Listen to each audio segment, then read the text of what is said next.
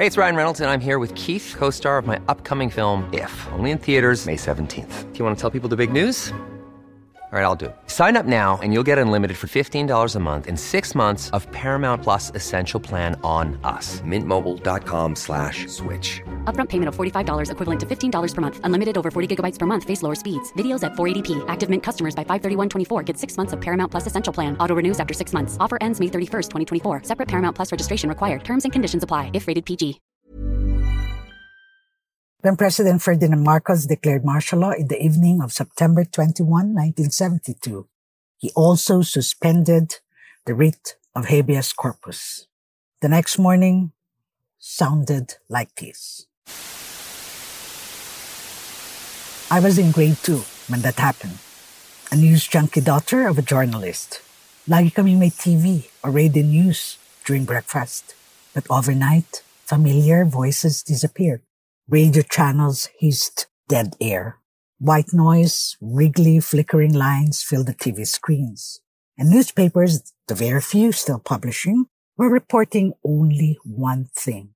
The Philippines was under martial law. Fast forward 48 years.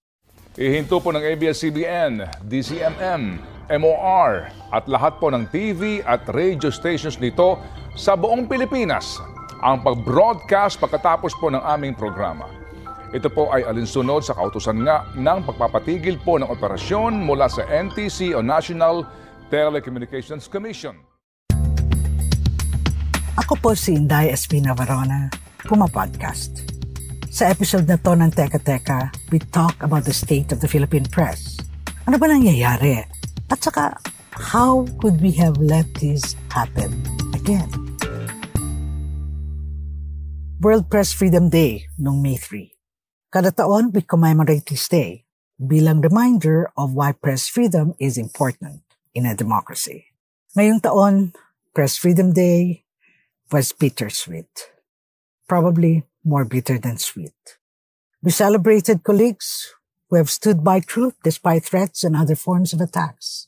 We hailed awards conferred on journalists who doggedly plumbed the depths of our national problems. Pero may kulang eh. Wala ang ABS-CBN. Ang inyong franchise mag-end next year. If you are expecting na ma-renew yan, I'm sorry. You're out. I will see to it that you're out. Rodrigo Duterte made good that threat. Kung maalala ninyo, May 5 last year, pinasara ng administrasyon ang network. Yung National Telecommunications Commission ang nag-hand down ng order Di raw pwede mag-operate ang ABS-CBN kasi naglaps ang franchise niya. But that closure order came while Congress was still hearing several bills on the extension of the broadcast network's franchise. It was confused silence, but you could also feel the anger.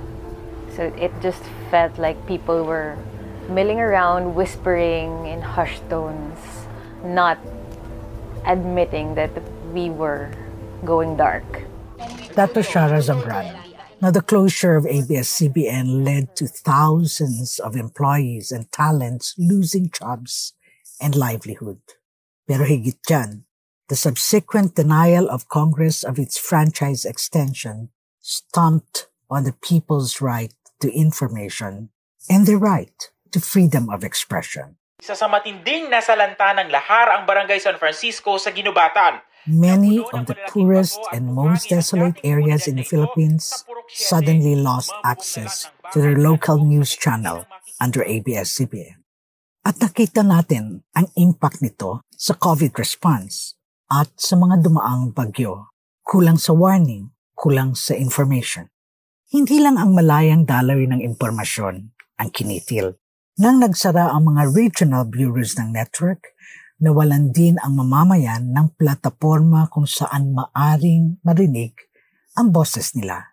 ABS continues with its cable channel, ANC, and it's gone digital in a big way. Pero let's not forget, around half of our people don't really have that much access to digital technology.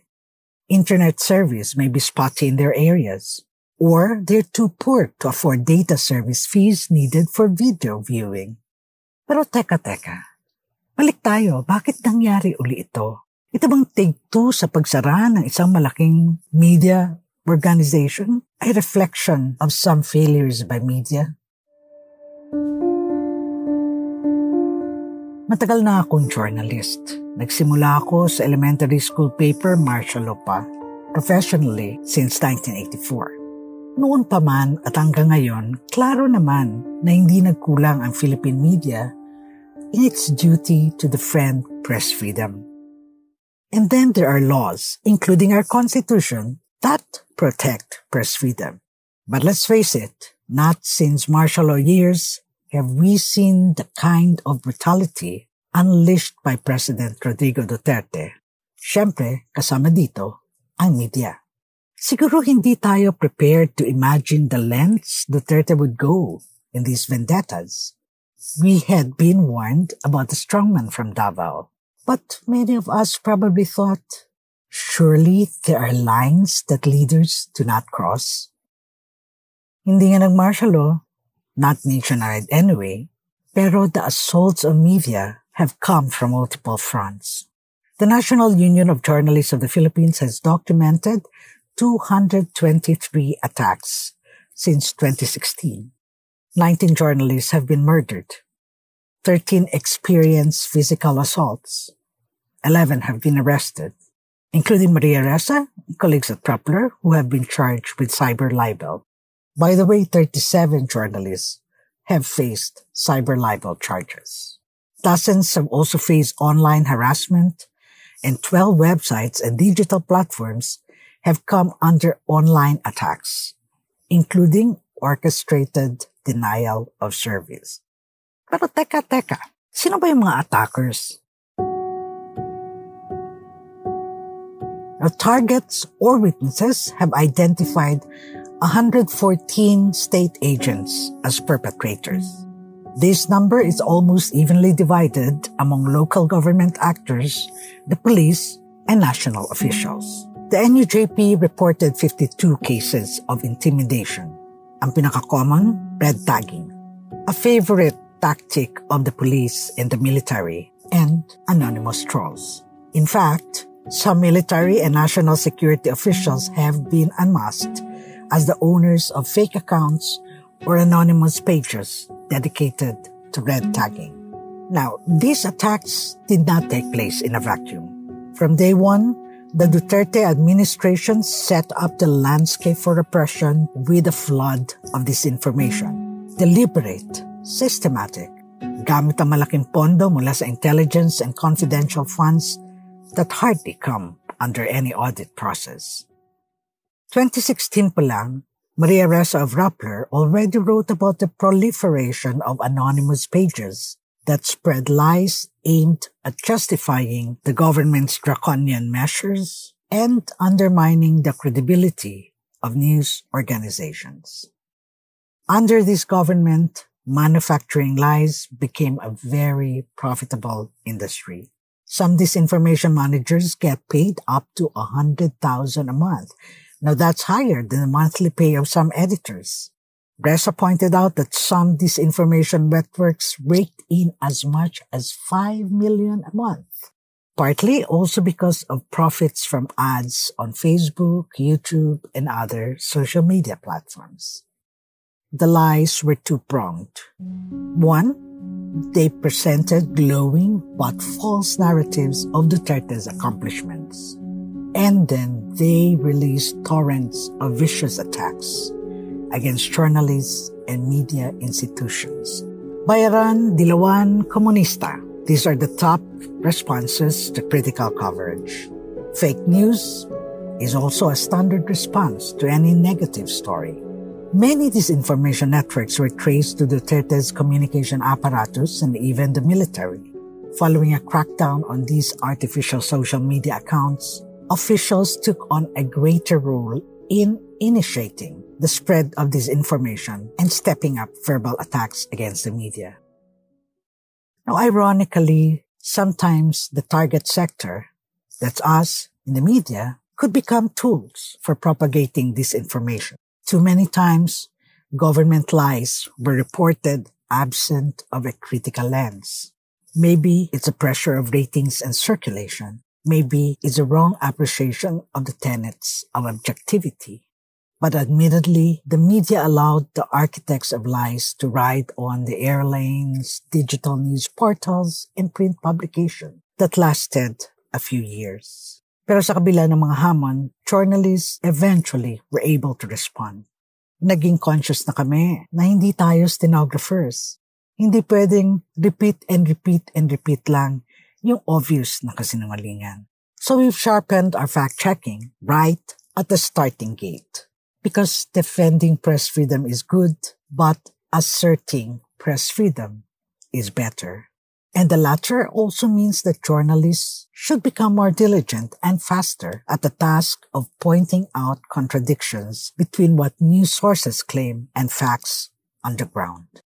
There are other steps journalists have also taken to strengthen the profession against attacks. Many are transcending institutional rivalries to stand together when colleagues are harassed. Pero balikan natin ang social media. A decade back, social media was a brave new world. Today, it can look like a war zone.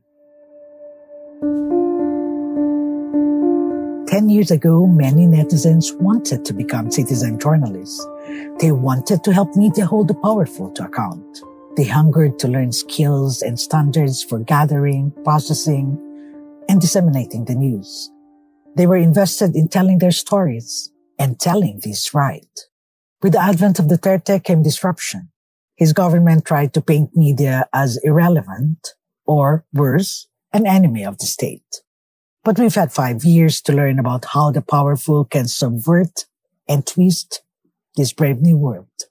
It is good to see media organizations and civil society now working closely again to improve understanding of how news is produced. This is something we should sustain with the looming challenge of the 2022 elections. Our audience now seeks to protect itself against disinformation and misinformation. It wants to know how to responsibly share the stories of their communities. It is not enough to fight lies.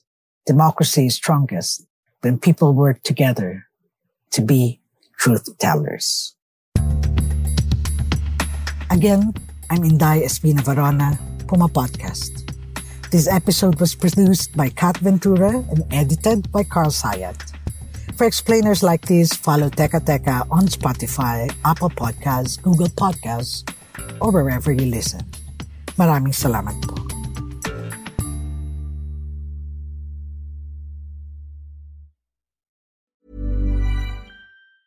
Ever catch yourself eating the same flavorless dinner three days in a row? Dreaming of something better? Well, HelloFresh is your guilt-free dream come true, baby. It's me, Keke Palmer. Let's wake up those taste buds with hot, juicy pecan-crusted chicken or garlic butter shrimp scampi. Mm. Hello Fresh. Stop dreaming of all the delicious possibilities and dig in at HelloFresh.com. Let's get this dinner party started.